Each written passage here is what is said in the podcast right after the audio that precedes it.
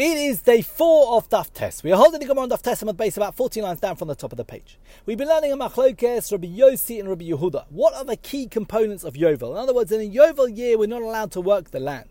But the Gemara said we have a phrase Yovel he, and Yovel comes to tell us even if you don't have all the requirements of Yovel, the things that you're required to do on a Yovel, you still have a Yovel year and you have to not work the land.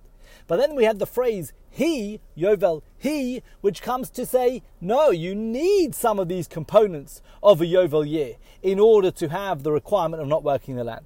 So we explained yesterday that we have a couple of psukim which in aggregate tell us that the first thing you have to do in the Yovel is blow the shofar. That's one requirement.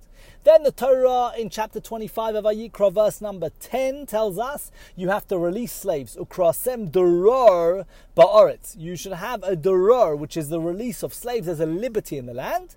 Then the Torah says Yovel He, the two words that are the subject of the Machlokas of Yossi and Rabbi Yehuda, which I've explained a moment ago. And finally, V'shavtem Ishalachuzasa, you have the release of ancestral lands. So surrounding these words Yovel He, which are the subject of the dispute, Rabbi Yossi and Rabbi Yehuda, we have number one, the blowing of the shofar in the previous pasuk.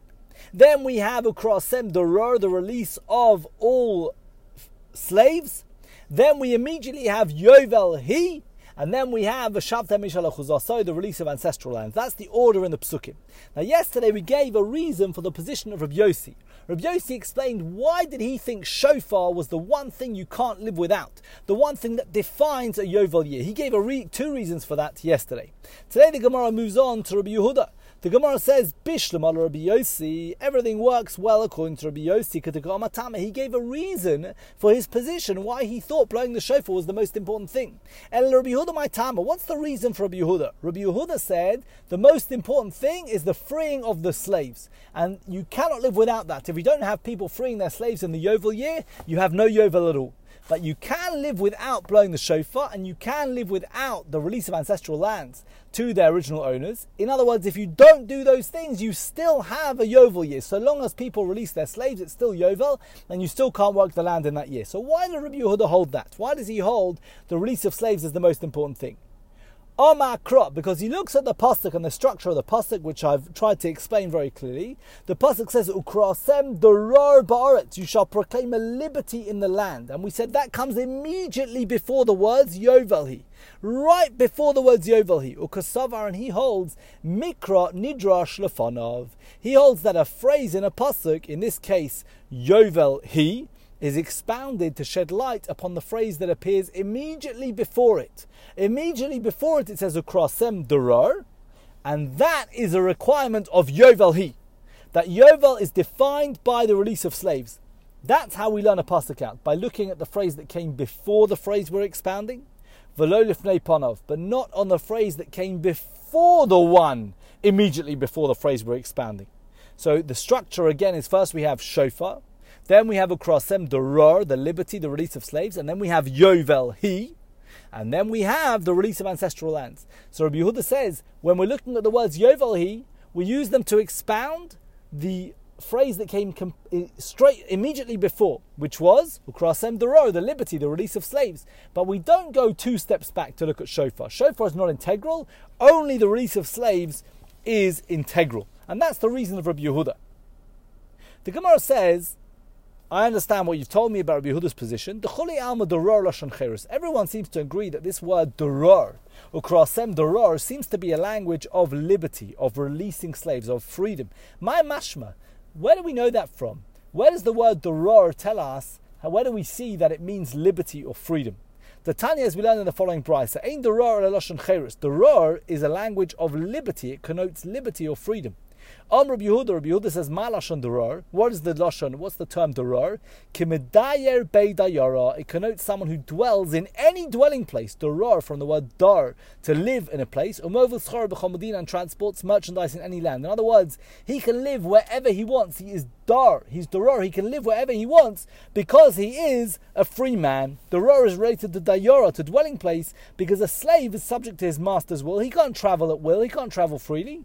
But a free man can go wherever he wants, and Doror is related to Dayara, to Dar. He can go wherever he wants. And that's how we know Doror means liberty. Now, having brought the Machlokas Rabbi Yossi and Rabbi Yehuda each of whom says that we only need one thing in order to define Yovel. Rabbi Yossi says it's shofar, Rabbi Yehuda says releasing of slaves. The Gemara brings a third, more strict view of the Yovel criteria. Am Rabbi Chia Ba'aba, Am Rabbi Yochanan, Rabbi Chia Ba'aba said in the name Rabbi Yochanan, Zudiv, Rabbi Yehuda, Rabbi Yossi. These are the opinions of Rabbi Yossi and Rabbi Yehuda. Aval Chachamim Omrim, but the Chachamim say Shloshton Ma'akvas Boy. We need all three things. They're all ma'akev, they're all essential to Yovel. Sounding the shofar, freeing the slaves, and relinquishing ancestral lands, they're all essential to achieving the Yovel status. Why?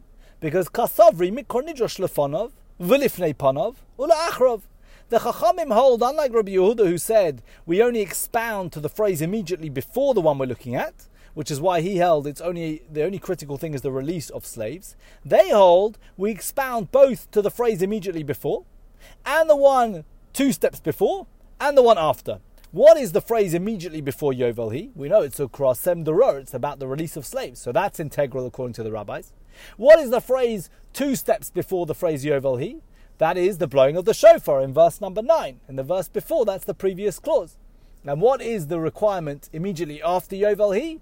The Torah says, V'shavtem ishalachuzoso, that you have to release the ancestral lands to their original owners. And therefore, all of these requirements are required according to the rabbis in order to have a Yovel. So the Gemara says, wait a minute. V'aksiv Yovel. It can't be when we learned the Gemara yesterday, we explained we had a phrase Yovel, which is which comes to say, hey, we're going to have Yovel whether or not we have these requirements. Then we had the phrase He, which explained we need these requirements. So we said, okay, maybe we need some of them, and we don't need others of them. There are three requirements. Maybe we need one of them, we don't need two of them. But according to the rabbis, they've just said we need all of them. It seems they're only using the word He to say we need all of them. What about the term Yovel, which we said came to tell us we're going to have a Yovel, whether we have some of these requirements or not? It seems, according to the rabbis, you need all of the requirements. So, what do they use the term Yovel for? And this term Yovel he is entirely extraneous because the pasuk repeats in a following pasuk Yovel he. It tells us more than once that it's Yovel. So this entire phrase Yovel he, is completely superfluous and extraneous in the pasuk, and that's why all these rabbis can learn something out from Yovel he, Rabbi Yossi, Rabbi Yehuda, and also the Rabbanon. So the Gemara says, what are the rabbis going to do with the word Yovel, given that they seem to have told us that all three requirements, blowing shofar, releasing slaves, and releasing ancestral properties, they all seem to be integral to achieving the status of a Yovel year. So the Gemara explains, Ahu dafilu b'chutz that comes to teach us that the Yovel laws are in place, are in effect, even outside of Eretz Israel. When it says Yovel, it tells us it's always Yovel, not it's always Yovel, even if you don't have some of these requirements. Actually, they're all required. Rather, it's always Yovel, even if you're outside of Eretz Israel. So it comes to include something, but not of these requirements of blowing shofar, of releasing slaves, ancestral properties. Rather, it's always Yovel, even if you're outside of Eretz Israel. So the Gemara says, wait a minute, Valksiv Baritz. The Torah says, "Ukrasem durar ba'aretz." You shall proclaim a liberty in the land. There's an implication clearly in the pasuk that it's only ba'aretz in Eretz Yisrael that the yovel only takes effect in Israel. So the Gemara answers, "Ahu bisman shenoig durar ba'aretz noig b'chutz No, the expression is coming to tell us uh, only at a time that liberty for slaves is practiced in Eretz Yisrael, bisman shenoig durar ba'aretz noig b'chutz So then it's practiced outside of Eretz Yisrael. But when releasing slaves is not practiced in Eretz Yisrael, it's also not practiced outside of Eretz Yisrael. So, in other words, Yovel actually, the laws of Yovel do apply outside of Eretz Yisrael. What does the Torah then mean when it says Ba'aretz, in the land? That's coming to teach us that the law of releasing slaves only applies outside of Eretz Yisrael when it is happening in Eretz Yisrael. If it's not happening in Eretz Yisrael, it doesn't have to happen outside of Eretz Yisrael either. But really, Yovel principally does apply outside of Eretz Yisrael. We're going to hold here for today. I wish you all a very good.